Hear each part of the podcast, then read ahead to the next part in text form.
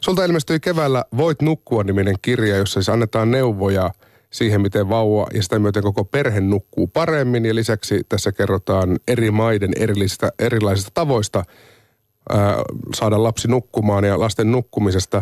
Kun kaikki vanhemmat kuitenkin väsymyksestä puhuu, niin mm. mikä Laura sut sai sitten oikein kirjoittamaan sitä kirjan? No mut sai kirjoittamaan oikeastaan sen ton kirjan se, että me tavallaan elettiin ensin se, ne siinä kirjassa kerrotut tapahtumat, mä en ollenkaan suunnitellut mitään kirjan kirjoittamista. Ää, me tota, ensin oman perheen esikoisen kanssa nukuttiin kaikki vuoden verran aika huonosti, hyvinkin huonosti. Ja tota, sitten mm, kolme vuotta myöhemmin, kun odotin meidän kuopusta, niin mä itse tein sen päätöksen, että et, et mä alan nyt jotenkin ottaa selvää tästä asiasta ihan tosissaan. Että mä jotenkin niin kuin enää halua alistua semmoiseen, että mennään vaan ja vuoden verran kärsitään. Ja mä olin nähnyt sen kerran, että mitä se voi tehdä koko perheen hyvinvoinnille ja myös sen lapsen, koska se ilmapiiri on sen verran stressaantunut yleensä, että ei se välttämättä palvele lastakaan. No sitten me Kuopuksen kanssa sitten käytiin erinäisiä vaiheita läpi ja sitten kun hän puolivuotiaana ensimmäisen kerran nukkui tämmöiset täydet about 11 tunnin yöunet, niin sitten mä siitä äh, su- noin lievästi sanottuna aika innostuneena sitten menin puhumaan tietysti kaikille tuntemille ihmisille, niin ihan, että arvetkaa, että mitä tapahtuu, että vähän niin kuin tämä toimii ja nyt meillä nukutaan ja mahtavaa. Ja sitten mulle alettiin sanoa, että hei, nyt jotenkin kuulostaa siltä, että sun pitäisi kirjoittaa aiheesta ja – sitten mä jäin sitä miettimään, että ehkä tässä on jotain. Että ehkä mä oon tässä vuosien varrella oppinut sen verran monta asiaa, että mä voisin niitä jakaa muillekin. Sulla ei tullut sitä, mikä, mitä joskus valitettavasti kuulee, että meidän lapsi kyllä nukkuu niin hyvin, mutta en mä tästä kehtaa kellekään kertoa, kun muiden lapset ei nuku hyvin. Niin, no kyllä mä sitä mietin. Ja, tota, noin, Tulet niin, leukkimaan et, tänne. Että... Niin, niin, niin, että en mä sitä jotenkin, ei se mun, mä en kokenut itse sillä leukkimiseksi, mutta mä jotenkin halusin kertoa sen toisen näkökulman siihen asiaan, että, että kyllä se on mahdollista – opettaa vauvaa vähitellen nukkumaan. Ja jotenkin myös sen, että en mä tiedä, mä haluaisin niin vähän jakaa sitä tarinaani ihmisten kanssa ja jotenkin kokeilla, että katsoa vähän, että mitä sieltä tulee vasta kaiuksia. Ylipäätään keskustella sitä asiasta, koska mä koen, että meillä puhutaan Suomessa aivan liian vähän. Mm. Vanhemmat saa aivan liian vähän tukea sun esikoinen, jonka kanssa siis näitä nukkumisvaikeuksia oli mm. silloin vauva-aikana, hän on nyt neljävuotias. Niin... Joo, hän tätä ihan just viisi. Hänellä itselleen varmaan tärkeää. Totta kai joo, joo, osaa näyttää, että kyllä, kuinka kyllä. monta sormea hän on vanha. Mutta siis minkälainen ajatus sulla oli siitä, että minkälaista nukkuminen tulee olemaan silloin, kun, kun esikoinen oli vasta tulossa perheeseen? Ähm, no mä pelkäsin sitä etukäteen paljon. Äh, meidän tuttava piirissä oli syntynyt jo aika monia vauvoja siihen mennessä, kun meidän perheeseen syntyi ensimmäinen, että mä olin ehtinyt kyllä kuulla ihan kiitettävä. Kaikki ne kauhutarinat. Osaan kaikki nämä kauhutarinat tunnin välein heräilevästä vauvasta. Mutta sitten me tehtiin mun puolison kanssa vähän ehkä semmoinen tyypillinen kuitenkin, tai reagoitiin tyypillisellä tavalla. Eli jotenkin oltiin, että no ei, ei se varmaan tuu meille, meille tapahtumaan. Että varmasti tullaan niin kuin vähän valvomaan, varmastikaan ei tulla nukkumaan aamulla sunnuntai-aamuisin tyytyväisinä yhteen toista. Mutta ehkä ne kaikkein kauheimmat jutut tapahtuu kuitenkin aina kaikille muille. Että jotenkin vähän ummistettiin silmämme siltä – siltä mahdollisuudelta, mikä on kuitenkin ihan oikeasti olemassa oleva mahdollisuus ihan kelle tahansa perheelle. Mutta kuitenkin mietitte nukkumistakin. No mietittiin me vähän. Se on yksi osa tietenkin, mutta... Että... Se on yksi osa. Mun mielestä mietittiin silloin ehkä enemmän kaikkea muuta, koska mä kuvittelin, äh, niin kuin monet mun tuttavatkin silloin siinä vaiheessa kuvitteli, että, että se nukkuminen on jotain, joka tulee ajankohtaiseksi sit, kun se vauva jo nukkuu huonosti. Mm. Että ehkä siinä enemmän niin kuin lähempänä vuoden ikää, niin sitten on aika miettiä sitä, että jos ei olla tai jos ollaan tilanteeseen tyytymättömiä, niin sitten on se aika toimia ja miettiä niitä asioita. Että me jotenkin ei ajateltu ollenkaan, että se liittyy millään tavalla siihen vauvan elämän alkuun, ehkä ensimmäiseen puoleen vuoteen, vaan että se liittyy myöhempiin aikoihin. Mä tuossa alussa mainitsin, että, että jos erehtyy netin mm. keskustelupalstoille lukemaan äitien, äitien keskustelua vauvojen nukkumisesta, niin, niin voi kohdata melkoisen taistelutantereen, niin miten Kyllä sä voi. uskalsit tavallaan sohasta tätä aihetta, kun se tuntuu olevan niin, niin herkkä ja henkilökohtainen? Niin, en mä tiedä. Mä, kyllä mä sitä jännitin etukäteen ja kyllä mäkin on saanut oman osani aika ilkeistä kommenteista kuulla. Mm, joskin sitten taas ne ihmiset, jotka on muuhun henkilökohtaisesti olleet yhteydessä, on yleensä olleet kaikki tosi kannustavia ja kokeneet saavan, saaneensa tuosta mun kirjasta apua. Ähm, en mä tiedä, mä jotenkin vähän sisunnuin. Mä esimerkiksi luin tämmöisen tota, yhden blogi kirjoituksen tämmöisestä niin unikoulukokemuksesta.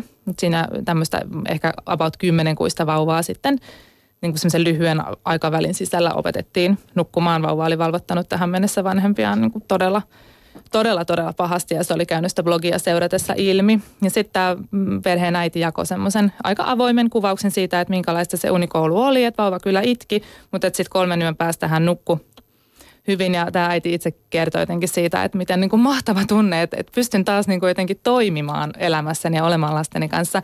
Niin häntä vastaan jotenkin hyökättiin niin aggressiivisesti, että hän ei saisi niin kuin puolijulkisena henkilönä tämmöistä tarinaa edes jakaa, koska se ohjaa vanhempia jotenkin väärille väärään suuntaan, niin mä jotenkin sisunnoin, että ei se nyt niinkään voi olla, että unesta ei saisi keskustellakaan. Että nimenomaan mm. pitää keskustella, jotta voidaan jotenkin tukea ja sitten välttää niitä pahimpia ongelmia, syntymästä ihan turhaan. Niin kuin meillä on niin kuin vauvien niin kuin ravinnon suhteen, kyllä. meillä on aika virallisia suosituksia. Meillä on paljon suosituksia. Juuri kyllä. näin, mutta nukkumisen kanssa ei niinkään ole sitten. Ei, Jokainen ei. on vähän niin kuin oman unensa seppä. Jokainen on aivan une, oman unensa seppä ja jotkut terveydenhoitajat neuvolassa tietysti tukee ja ohjaa hyvin, mutta se on yksilöllinen – sitten heillä semmoinen kiinnostuksen kohde, että mm, ei kaikki oikein osaa antaa mitään ohjeistusta, koska he, he ei itse sitä saa, mm. eikä heitä kouluteta. Että hyvällä tuurilla sen sattuu semmoinen, niin, joka on... Juuri nimenomaan. näin. Pari tällaista tarinaa on kuullut, mutta et sitä vastaan sitten 98 tarinaa, jossa tilanne oli toisenlainen, että ei saatu mitään ohjeistusta. Ennen kuin mennään Laura Andersson näihin vinkkeihin, joita mm. olet siis kirjaan kerännyt, niin puhutaan vielä vähän niistä oireista. Niin mihin kaikkeen teidän perheessä tuo huono nukkuminen sitten vaikutti silloin esikoisen kanssa? No esikoisen kanssa, sitten myös Kuopuksen kanssa oli näitä kokemuksia, että ensimmäisen puolen vuoden aikana ehdin kyllä hyvinkin kokeilla sitä itsekin taas, että miltä se tuntuu. No musta se vaikuttaa mun semmoiseen niin kodin yleiseen ilmapiiriin. Aika mm, helposti niin kuin pinna katkeilee kaikilta, voi olla vähän riitaisaa, parisuhde ei voinut meillä mitenkään erityisen hyvin ja sitten se vaikuttaa mun mielestä siihen lapsen ja vanhemman suhteeseen sillä, että – että siitä tulee hirveän helposti sellaista jotenkin selviämistä siitä arjesta sen sijaan, että olisi jotenkin sitä voimavaraa niin kuin nauttia lapsen kanssa olemisesta.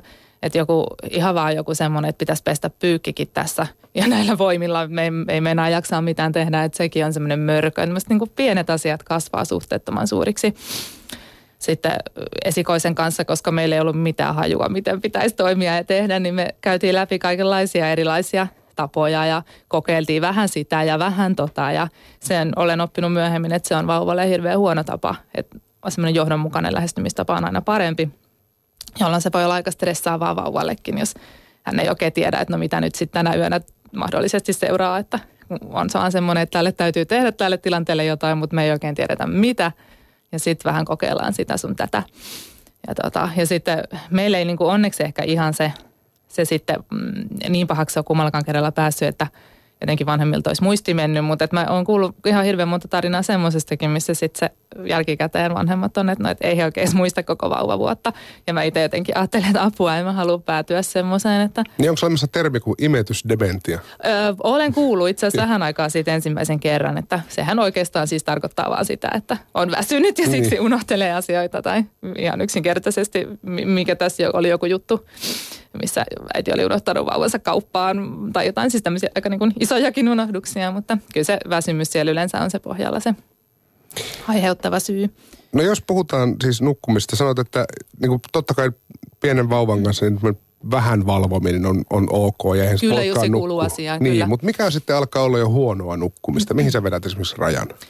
No se on vaikea määritellä, koska perheiden kokemukset toki poikkeaa vähän toisistaan. Riippuu siitä, että onko perheessä yksi lapsi vai vaikkapa neljä, jolloin tietysti on niin kuin mm, se, että mihin kaikkeen vanhemman pitää pystyä sillä niin kuin voimillaan, niin on ihan erilaista. Mutta, mutta kyllä se, että jos semmoinen niin kuin ihan pieni vauva, sanotaan niin kuin sen yhden viiva kahden kuukauden ikäinen, kyllähän hänen, niin kuin hän heräilee vielä, hänen päivärytminsä ja yörytminsä on aika sekaisin vielä. Ei hän ole niin kuin sillä valmis vielä ihan tähän maailmaan – ää, siinä se aika monet asiat voi musta sanoa, että on normaaleja. Mutta sitten kun aletaan lähestyä puolen vuoden ikää ja etenkin sen jälkeen, niin kyllä sitten semmoinen, että jos vauva heräilee, en mä tiedä, ehkä niinku kolme, neljä ja siitä enemmän kertoja yössä, niin kyllä se siitä on jo semmoista, että sille asialle olisi todennäköisesti jotain tehtävissä. Mm. Et, et alkuvaiheissa se, että vauva tarvii paljon ravintoa, hän tankkaa sitä myöskin öisiään, hän haluaa varmistaa, että – vanhempi on saatavilla, jos hän sitä tarvitsee. Se, niin kuin, se kuuluu siinä asiaan, mutta että meillä tehdään usein se virhe, että kun puhutaan hirveän paljon, tai siitä meillä puhutaan, että mitä niin kuin siinä vauvan elämän alkuaikoina, että mitä vauva silloin kaipaa. Mutta sitten ei niinkään paljon puhuta siitä, että kuinka paljon vauva sitten kehittyy ja kasvaa puolen vuoden ikään mennessä, kahdeksan kuukauden vuoden ikään mennessä. Että se tilanne on jo ihan erilainen, eihän silloin tarvitse enää semmoista yhderäily kierrettä ikään kuin kasvunsa tai kehityksensä tueksi. Mutta silloin kun puhutaan ihan vastasyntyneestä, niin se on todellakin ihmistaimi, semmoinen täysin, täysin vaale, vaalea kangas, kyllä. jolle pitää periaatteessa opettaa yön ja päivän ero. Siis kyllä, vauvahan kyllä. ei tajua sitä, että valon määrä vaihtelee tai että nyt on yö, nyt pitäisi nukkua. Niin, niin ei, sehän siis vauvalle itsellähän se ei olisi niin kuin mitenkään välttämättä huono tapa nukkua yksinkertaisesti silloin, kun uni tulee vaikka aika pitkäänkin vielä elämässään, mutta se on sitten semmoinen asia, mistä häntä kannattaa opettaa ihan jo sen takia, että meille vanhemmille se sitten aika nopeasti käy aikamoiseksi taakaksi. Jos kyllä, kyllä, koko yhteiskunta niin kuin, kuitenkin pyörii näin. Just näin, just näin ja mahdolliset muut lapset ja näin, että he on yleensä kuitenkin sitten ihan niin oppineet ne unensa yöllä nukkumaan. Uh, mutta että vauvoille sitä voi alkaa hyvin sillä helläväräisesti ilman mitään itkuja opettamaan pienin keinoin niin, että luodaan esimerkiksi semmoiset säännölliset toistuvat iltarutiinit, joilla mennään iltaisin nukkumaan niin, että vauva – toiston kautta vähitellen oppii sen, että, että ahaa, että nyt ollaan menossa kohti niitä yöunia. Sitten tehdään hyvin selvä ero niin kuin yön ja päivän väleillä. Päivällä, on, päivällä saa olla valot päällä esimerkiksi, kun vauva nukkuu. Saa pitää meteliä, että hän nukkuu semmoista niin kuin lyhyttä unta siinä arjen keskellä. Kun taas sitten yöllä, kun hän käy nukkumaan, niin optimaalisesti hänen huoneessaan olisi ihan tosi pimeitä. Hyvinkin pimeää saa olla. Ja siellä ei tapahdu yön aikana mitään ja siellä on hiljasta. Eli jos vauva ja pienenä hän, hän herää, että jos hän käy hereillä, niin tuota, sit hän saa maidon tai hänen vaipansa vaihdetaan, mutta et ei mitään leikkilaulusessioita sinne sekaan, että ei hän saa siitä sitä fiilistä, että yöllä kuuluukin välillä heräillä ja leikkiä. Ei löydä helistintä käteen heti. Ei helistintä käteen, joo. Mutta hei Laura Andersson, pitää tarttua tuohon päiväuniasiaan. Niin. Sä sanot, että valot päällä ja, ja talonväki elää siinä omaa elämäänsä, Kyllä. niin onko kaikki ollut väärässä, että mä menen kylään johonkin hyssyttelen, että niin. mä saan just sen nukkumaan, nyt hiljaa. Niin, no siis se on tietysti vähän, että jos sit mm, tämä vauva, jonka luona on ollut kylässä, että hän on tottunut siihen ja sitten on ehkä tottunut siihen, että hän herää niin, että tämä on semmoinen asia, mikä optimaalisimmillaan aloitetaan aika varhain, jotta mm. se vauva tottuu siihen. Uh, ja eihän kaikki vauvat tietenkään myöskään herää, että osat mun mielestä kyllä on ilman muuta niin, että sitten vähän hyssytellään turhaankin, että ja myöskin, koska siis mun kirjassa on tämmöinen, mikä oli mulle – itselle suuri oivallus ää, sit tätä kirjaa, kun lähdin kirjoittamaan ja meidän Kuopuksen vauvavuotta ikään kuin suunnittelemaan, niin oli se, että, että on ihan mahdollista, että osa vauvoista Suomessa ja muuallakin nukkuu vähän liikaakin päiväunta. Että he nukkuu vähän liian pitkiä pätkiä jopa kerrallaan. Eli sitten tavallaan joskus se ei niin paljon haittaakaan, että jos vauva on saanut nukuttua jonkin verran syvää päiväunta ja sitten hän herää. Mikä olisi semmoinen optimaalinen päiväunimäärä? Totta kai taas yksilöllisiä eroja. Mutta ne, on pieniä, että... ne on pieniä yksilöllisiä eroja, mutta sitten siihen, mihin niin kuin on törmännyt, on, että se ei ehkä ainakaan niin kuin kahta tuntia kauheasti ylittäisi se päiväunen määrä. Ja me itse oman vauvan kanssa tehtiin niin, että se ei ylittänyt puolitoista tuntia. Että hän nukkuu aina maksimissaan puolentoista tunnin unia. Ja sitten toki niitä tulee niin kuin päivää monta, varsinkin kun hän on pieni. Mutta se, se on jotenkin meille täällä Pohjoismaissa se on tota, ne pitkät päiväunet on päässyt vähän ehkä kehittämään sitä kautta, että meillä toisin kuin lähes missään muualla maailmassa, niin nukutetaan vauvoja kesät, talvet ulkona. Ja kun talvella nukkuu ulkona, siellä saattaa ensinnäkin, niin kuin nyt tiedetään, niin olla aika pimeääkin keskellä päivää. Ja tuota, siellä on kauhean mukava nukkua, koska siellä on hyvä viileä ilma. Siellä on tosi raikasta ja vauva saattaa olla sellaisessa ihanassa paketissa vaunuissaan, niin hän saattaa alkaa siellä ikään kuin tankata sitä syvää unta aika pitkäänkin. Ja meille vanhemmille yleensä on jotenkin se ehkä iskostunut mieleen, että että nyt nautitaan, vauva nukkuu hyvin, että annetaan sen nukkua. Mm. Tämä oli mulle ihan semmoinen, että aa, että, että mä olin aina ajatellut, että no mitä pidemmät päiväudet, niin sitä parempi tietenkin, että vapaa-aikaa minulle niin, ja niin, nimenomaan se hirveä kiusaus. Ja, niin, kyllä. Nyt saa tehdä näitä omia hommia, niin, kun lapsi nimenomaan, nukkuu. nyt luen naisten lehteä sohvalla. Mm, että sitten mä jotenkin ajattelin, että mun piti aika vahvasti ottaa itseäni niskasta kiinni siinä vaiheessa, kun mä päätin, että, että, että, että mä en nyt anna ihan miten tahansa hänen nukkua päivisin, jotta hän säästää sitä unta yöhön.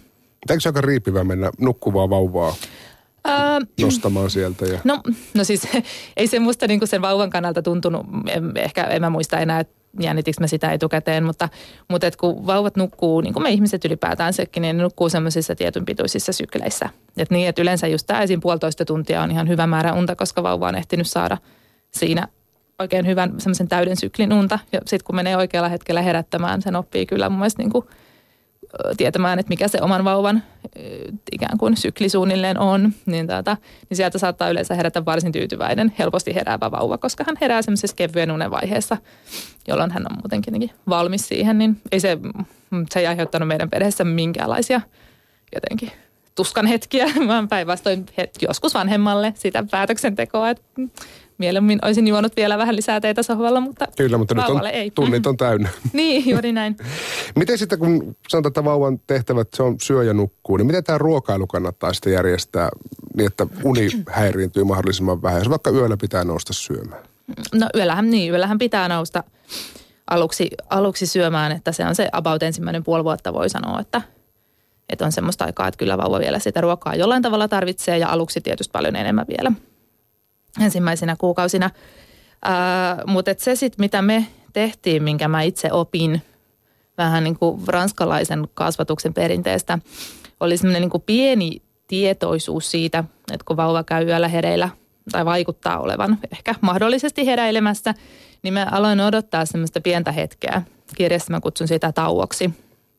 Se tulee sieltä ranskalaisesta – terminologiasta, niin tota, vähän niin kuin kuunnellakseni sitä, että onko hän nyt vaan vähän unen rajamailla, mahdollisesti valmiina nukahtamaan uudestaan vai onko hänellä oikeasti nälkä. Ja sitten opettelemalla, niin sitä vähän oppii kuulemaan ja tuntemaan, että mikä se on se, että koska hän sitä maitoa tarvitsee. Ja sitten sitä maitoa optimaalisesti ehkä annettaisiin sitten ainoastaan silloin. Mm. Ja tota, sama juttu sitten vähän niin kuin ilta nukahtamisen kanssa on se, että, että aika monessa tapauksessa, ei tietenkään kaikissa, mutta monissa tapauksissa, joissa sitten alkaa kehittyä niitä kierteitä, jossa vauva käy sen about tunnin välein esimerkiksi öisin hereillä, mikä on sitten jo aika iso taakka vanhemmille, niin, tuota, niin ne saattaa lähteä liikkeelle siitä, että vauva kerta kaikkiaan oppii nukahtamaan ainoastaan siihen, että hän saa maitoa, hän niin kuin imee siihen liikkeeseen. Ja jos ei hänelle kukaan ole mitään muuta tapaa opettanut, niin kun hän yöllä käy – vähän havahtuu sieltä unestaan, niin hän saattaa tarvita sen saman tavan, jotta hän pääsee takaisin uneen itse uudestaan. Mm. Se on vähän semmoinen orava tai semmoinen niin kuin Itseään ruokkiva itseään kehä. Ruokkiva itseään kehä rin, rintaruokkiva kehä. Ju, juuri näin, juuri näin. Että se, kukaan vanhempihan ei sellaisen niin jotenkin ikään kuin ilkeä mielisyyttään tai jotenkin vauvaa vasten lähde tekemään tai niin kuin sitä päätöstä tekemään, että hän nukuttaa vauvansa rinnalle, mutta, mutta että se oli semmoinen mulle niin kuin täysin perustavanlaatuinen oivallus, että et eihän, eihän sen olekaan pakko nukahtaa siihen, että kyllä se oppii nukahtamaan muutenkin ja se mm. saattaa ilman muuta vaikuttaa siihen kykyyn sitten nukahtaa itse yölläkin, kun hän vähän havahtuu. Niin ja taas kerran palataan tähän, että vauva on semmoinen niin kuin tyhjä kangas tai niin. ohjelmoimaton tietokone, johon vaan niin kuin, joka oppii oppii? No kyllähän oppii. Toki eihän niinku ihan tosta vaan opi mitä tahansa ja ei heiltä nyt niinku ihan niinku kaikkea mahdollista voi heti olettaa. Hän pieniä tietenkin ja kehittyy koko ajan vasta, että on niinku aika sillä just alkeellisella tasolla vielä kun liikkeelle lähdetään. Mutta kyllä vauvat kuitenkin pystyy oppimaan, että sekin vähän, tämä oli mulla semmoinen kanssa meidän esikoisen aikaa, että kyllä mä ajattelin, silloin, että vauva nyt on semmoinen niin möykky, joka ei mistään mitään ymmärrä ja näin kestää aika pitkään, mutta että kyllä se siellä tota, päivän pään sisällä ilmeisesti käy aika pienestä jo aikamoinen kuhina, kun ne aivosynapsikset yhdistelee to, to, uutta opittua toisinsa. Että, tota, että kyllä siellä on semmoinen just toiston kautta tapahtuva kyky oppia tavallaan sen oman perheen tavoille siihen omaan ympäristöön. Sitähän se on niin kuin kehittymistä siihen, että jaha, että minkälaiseen maailmaan mä nyt olen syntynyt.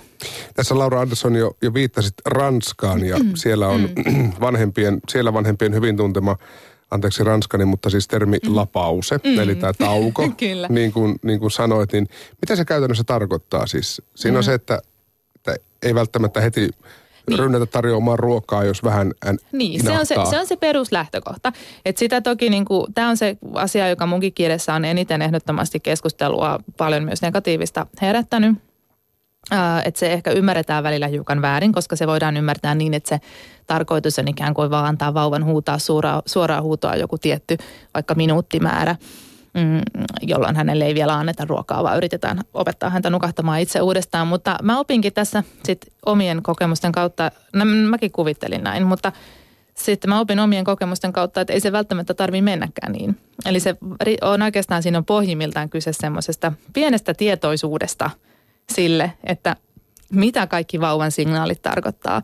Että milloin hän on todennäköisesti oikeastaan ihan puoli unessa. Mahdollisesti näkee unta, jolloin hän saattaa myös pitää pieniä ääniä ja milloin hän sitten niin kuin on oikeasti hereillä ja oikeasti nälkäinen. Ja jotta tällaista voi oppia, niin vauvansa pitää vähän tarkkailla. Että ei se, se ei tule niin se oppi vanhemmallekaan ihan tuosta vaan välttämättä.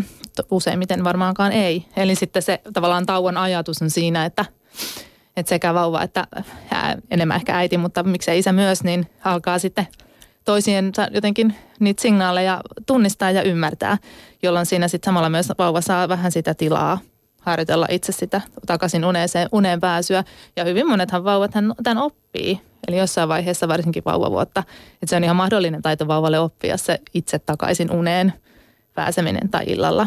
Semmoinen pieni, tuuma, pieni tuumaustauko. Pieni tuumaustauko. Että sitä ei niin kuin mun mielestä tarvii mitenkään lähteä miettimään. Just, mä olin nytkin itse lähtenyt sellainen, että pitää katsoa kellosta jokin tietty aika ja että mikä odotetaan, kun hän mahdollisesti pitää jotain ääntä. Mutta ei se välttämättä edes tarvitse olla mikään tietty aika, vaan pieni sellainen, niin kuin sanoit, tietoisuus siitä, että keskittyy vähän kuuntelemaan, että mitähän se nyt tarkoittaa. Että mä tuossa just annoin yhteen lehteen haastattelua ja sinne haastateltiin tämmöistä neurologia, joka kertoi tutkimuksesta, jossa oli tätä äh, kuvattu ö, öisin niin kuin vanhempia näitä tilanteita, jossa vauva herää ja äiti ikään kuin ryntää häntä sitten palvelemaan tai näin, niin siellä saattoi olla ne tilanteet ilmeisesti tämmöisiä, että vauva ei käytännössä oikeastaan vielä edes liiku tai oikeastaan tee mitään, niin se äiti jo sieltä syöksyy. Mm. Että se, että pyrittäisiin niin kuin vähän pois siitä semmoisesta aivan niin kuin ylettömän nopeasti tapahtuvasta sinne niin kuin vauvan kimppuun suorastaan syöksähtämisestä, jolloin saatetaan herättää vauva ihan turhaan. Että hän olisi saattanut itse asiassa nukkua, mutta vanhemmat niin kuin omilla toimillaan sitten joskus saattaa turhaan herättää. Että, että se semmoinen – vauvaa tot, totta kai pienen vauvan tarpeisiin pitää vastata. Jos hänellä on nälkä, niin hänelle annetaan ruokaa. Mutta jos hänelle ei olekaan nälkä, jos hän itse asiassa nukkuu, niin ei häntä nyt herättämäänkään kannata lähteä. Mutta on siis semmoinen malli, jota Ranskassakaan ihan yleisesti toteutetaan. Ää, siltä vaikuttaa sen perusteella, mitä niin kuin olen itse lukenut, ymmärtänyt ja paikallisten muutamien vanhempien kanssa jutellut.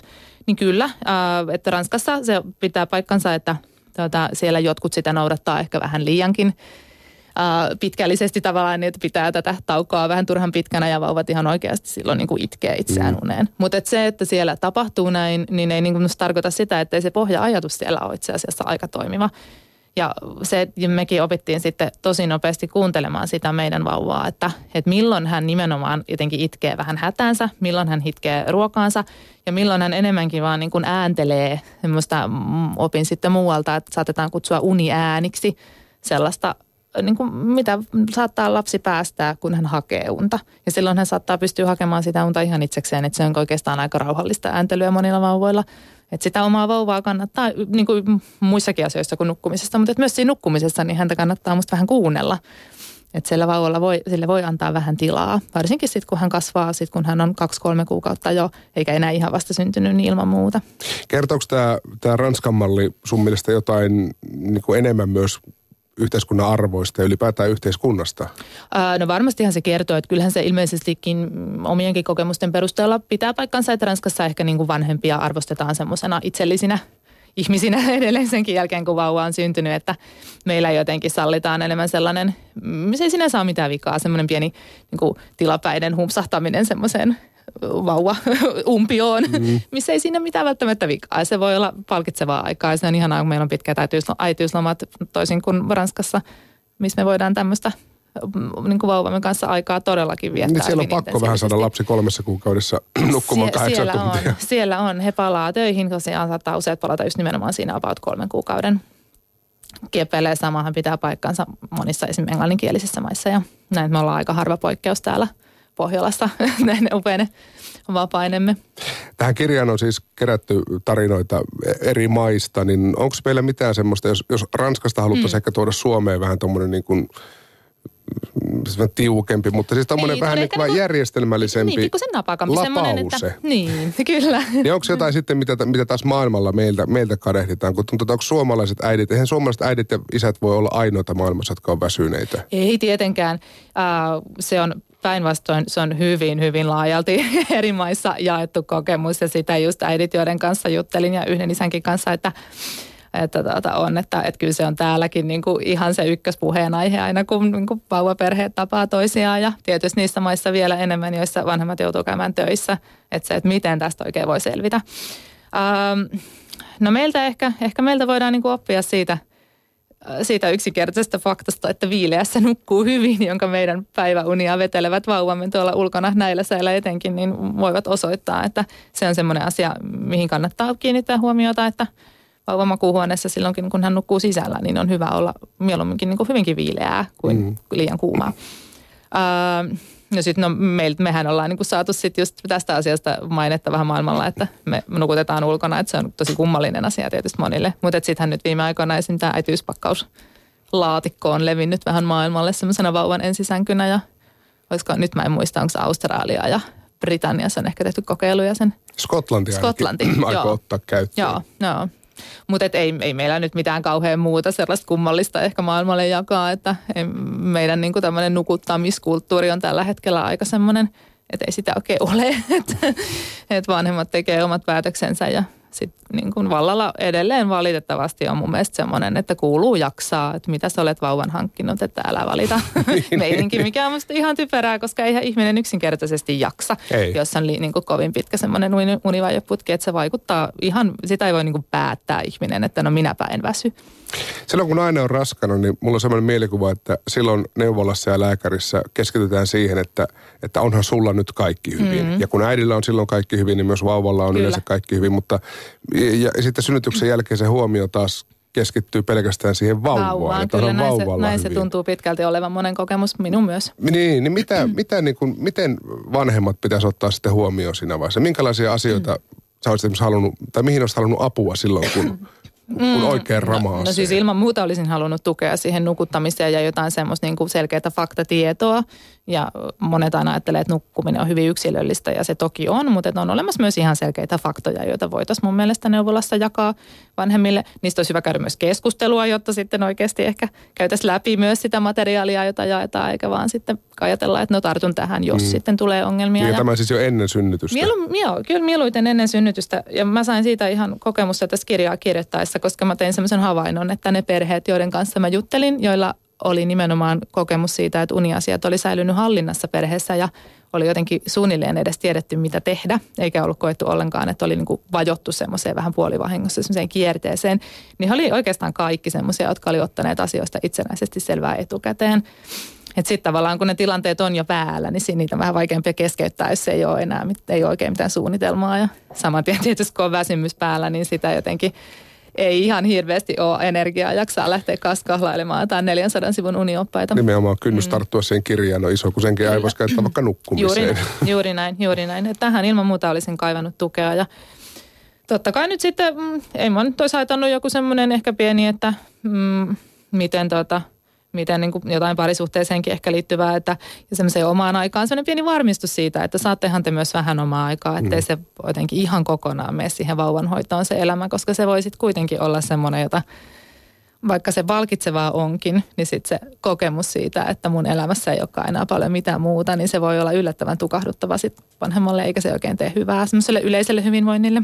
Tällaisten oppaiden avulla tietenkin voi, voi tilannetta helpottaa sille mm kotona, kodin sisäpuolella, mutta mikä on semmoinen merkki tai missä vaiheessa ihmisen kannattaa sitten ruveta jo ihan oikeasti hakemaan apua ehkä ulkopuolelta, jos tuntuu, että No. Omat, omat konstit tai, ja puolison konstit ei enää riitä. No kyllä se mun mielestä se niin kuin hetki on silloin, kun tuntuu, että nyt mä en enää jaksa. Tavallaan kun se ensimmäisen kerran tulee se tunne, että et, et, et, et, ei tämä voi jatkua näin. Niin mm. kyllä se mun mielestä on jo ihan riittävä merkki siitä, että voi ajatella, että jotain lähden tekemään. Mutta sitten toki se, että mistä sitä apua Suomessakin haetaan, niin ei sitä ihan noin vaan valitettavasti ole saatavilla. Mutta meillä on esimerkiksi Helsingin seudulla toimii semmoinen unineuvontapuhelin, ja käsittääkseni sinne nyt voi soittaa kuka vaan muualtakin Suomesta, että sitä Helsingin ensi- ja turvakotien liitto pitää yllä.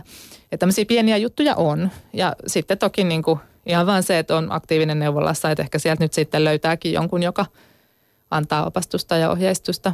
Ja toivoisin just nimenomaan, että neuvolahenkilökunta henkilökunta ottaisi tavallaan sen väsymyksen tosissaan, koska kyllä yleensä sitten kun ihminen alkaa siitä puhua, että nyt niin kuin ei meinaa enää jaksaa, niin kyllä sitä jo yleensä musta voi päätellä, että mm, ollaan niin kuin tilanteessa, jossa olisi hyvä tehdä muutoksia. Niin ja kyllä se näin niin kuin kohtuullisen hyvin itse nukkuva, niin kyllä se niin. jostain näkyy jo päälle päin, että mm. äiti on nyt vähän väsynyt. kyllä ihan siis sitä ei niin kuin ihminen sit kun ollaan kunnolla väsyneitä, niin kauheasti enää pysty jotenkin peittelemään. Aika monella on se onnellinen tilanne, että isovanhemmat on mm. samassa kaupungissa tai lähipiirissä, lähialueella, tai sitten on ainakin laaja ystäväpiiri, niin mitä me tavallaan lapsettomat ystävät, minkälaista apua äh, olisi hyvä tarjota? Jos ei nyt ihan suoraan uskalla ottaa ehkä niin. lasta hoitoa, mutta minkälaista apua tuommoinen pieni lapsiperhe tarvii? No siis semmoinenkin on ihan joku pieni apu toki, vaikka et vitsi teet valmiiksi jonkun ruuan, että tuot sinne perheelle. Että kyllä se kuitenkin se arjen pyörittäminen siinä sen univajeen päälle on aika raskasta. Että ihan semmoinenkin saattaa olla tosi iso apu.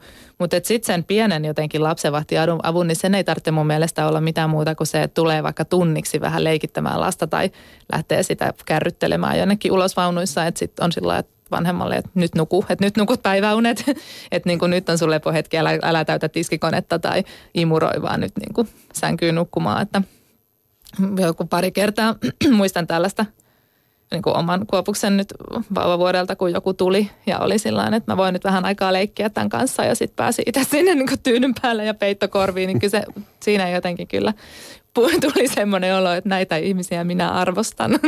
Joo, ja tuntuu, että äidit aika vuolaasti myös raportoi perheessä olevista sairauksista Facebookille. Mm. Jos huomaa, että lähipiirissä sattuu, että siellä on vaikka norovirus jyllää, niin, niin silloin nyt tarjoaa vaikka sitä ruoka-apua Kyllä, tai joo, joku tämmöinen kaupassa käynti, että ehkä silloin ei tarvitse itse mennä sinne asunnolle hengailemaan, jos norovirus jyllää, mutta voi ruuat kuitenkin jättää. Ja joku toisenlainen pieni sairaus, niin kyllä siinä just semmoinen tunninkin pieni apu lapsenhoidossa esimerkiksi saattaa olla aika iso niillä on niin kuin isoja panoksia tämmöisillä pienillä asioilla. Laura Andersson, nyt on siis tehty tämmöinen vauvojen nukkumisovas, mm. mutta joko, joko seuraava kirja on suunnitteilla, vaikkapa teinien heräämisopas? niin ei ole, mutta joo pari oli sillä, että nyt seuraavaksi sitten se, että näin opetin aikuisen ystäväni nukkumaan. niin, aikuisten unikoulukin voisi olla ihan tarpeen. Niihin toki löytyykin aikuisten unettomuuteen jonkin verran jo kirjallisuutta ja muuta, että ei mulla sinänsä, mä en ole mikään uniasiantuntija. Mm että en mä, se ei ole myöskään semmoinen mikä urapolku, mitä mä tässä suunnittelen, että nyt jotenkin... Päivätyöt on muualla päivät, vielä. Päivätyöt on muualla. Että tämä, oli, tämä on ihan, tämä kirja on syntynyt siitä jotenkin oman elämän kokemuksesta ja siitä tarpeesta jotenkin niin kuin vähän vaikuttaa, no sekä tarjota tukea ehkä muille vanhemmille ja sitten vaikuttaa siihen, miten me tästä asiasta keskustellaan. Mä ymmärrän sitä kulttuuria jotenkin, että missä se on, että jotenkin hirveän helposti niin hyssytellään hiljaiseksi ne, jotka yrittää vähän unesta rationaalisesti keskustella se on niin valtavan iso asia ja se on myös vauvalle tärkeää. Mm. Sekin jotenkin kuva joskus syntyy, että olisi niin kuin, että se, ne vanhemmat, jotka unesta yrittää puhua, on jotenkin itsekkäitä. Mutta siinä niin kuin mun mielestä lähtökohta oli nimenomaan meidän perheessä se, että mulle tuli se, että jotta mä voin tuosta vauvasta niin pitää huolta ja olla hänelle läsnä, niin kyllä mun täytyy pystyä jollakin tavalla nukkumaan, että mä pysyn jaloillani ja olen niin kuin skarppina ja läsnä. Joo, ja se pitää muistaa, että se säteilee tuommoisen pienen, pienen vielä ihmisen, joka ei osaisi kävellä, niin, niin, hänen huono unensa säteilee aika monen muuhun ihmiseen, jos sanotaan säteilee, vaikka, että joo, kyllä, todellakin. pariskunnan toinen osapuoli käy töissä ja muut saa niin. Niin väsyneen työkaverin tuittuilua niin. osakseen. Niin. Onko kokemusta, niin. no voi niin. olla ehkä jossain määrin. Voi olla jossain ja, määrin. Mutta sehän tekee, unenpuute tekee ihan hirveän kiukkuseksi ihmisen. Niin mä joskus niin mietin, että johtuuko se hiukan aggressiivinen kommentointi netissä myöskin ihan kerrillekin siitä, että on, ihmiset on niin väsyneitä ja tämä on herkkä aihe, sitä koetaan helposti, että niin kuin, muankin on vähän siitä, että, että, että syyllistänkö minä nyt äitejä, joiden vauvat eivät nuku, niin en lainkaan. Että se on, tietenkin kukaan ei ole sen takia huono äiti, että oma lapsi ei nuku tai että ei ole ehkä osannut tai tiennyt, että mitä voisi lähteä tekemään ja muuta. Että, että ei se, se on ihan väärä linja, mutta se mä tiedän hyvin itsekin, miltä se väsymys tuntuu, että se saa jotenkin asiat näyttämään mittasuhteitaan paljon suuremmilta ja päätöksenteko on vaikeampaa ja näin mm. edespäin. Se jotenkin se kyllä aika lailla mun mielestä jokaista elämän aluetta se koskettaa sitten, jos ei saa nukkua. Jossain vaiheessa se helpottaa, kun lapsi kasvaa, mutta niin. se voi tapahtua jo aikaisemmin. Se voi tapahtua aikaisemmin. Että aika monet itse asiassa esimerkiksi lastenlääkärit äh, ja erilaiset maailman unioppaat on sitä mieltä, että se puoli vuotta on just se raja. Että sen jälkeen voidaan niin kuin aika hyvin jo olettaa sitä, että lapsi pystyy nukkumaan jopa niitä ihan täysiä 11-12 tunnin yöunia. Nimenomaan ja kohta voi ruveta itse myös siivoamaan, tekemään no, kaikki katsotaan, muutkin asiat. Katsotaan, no kyllähän nyt vähän alle kaksivuotias kuopus, kyllähän nyt osaa palapelit siivota, siitä niin, se lähtee. Nimenomaan, pienin askelin. niin. Laura Andersson, kiitos kun pääsit käymään. Kiitos paljon. Puheen iltapäivä.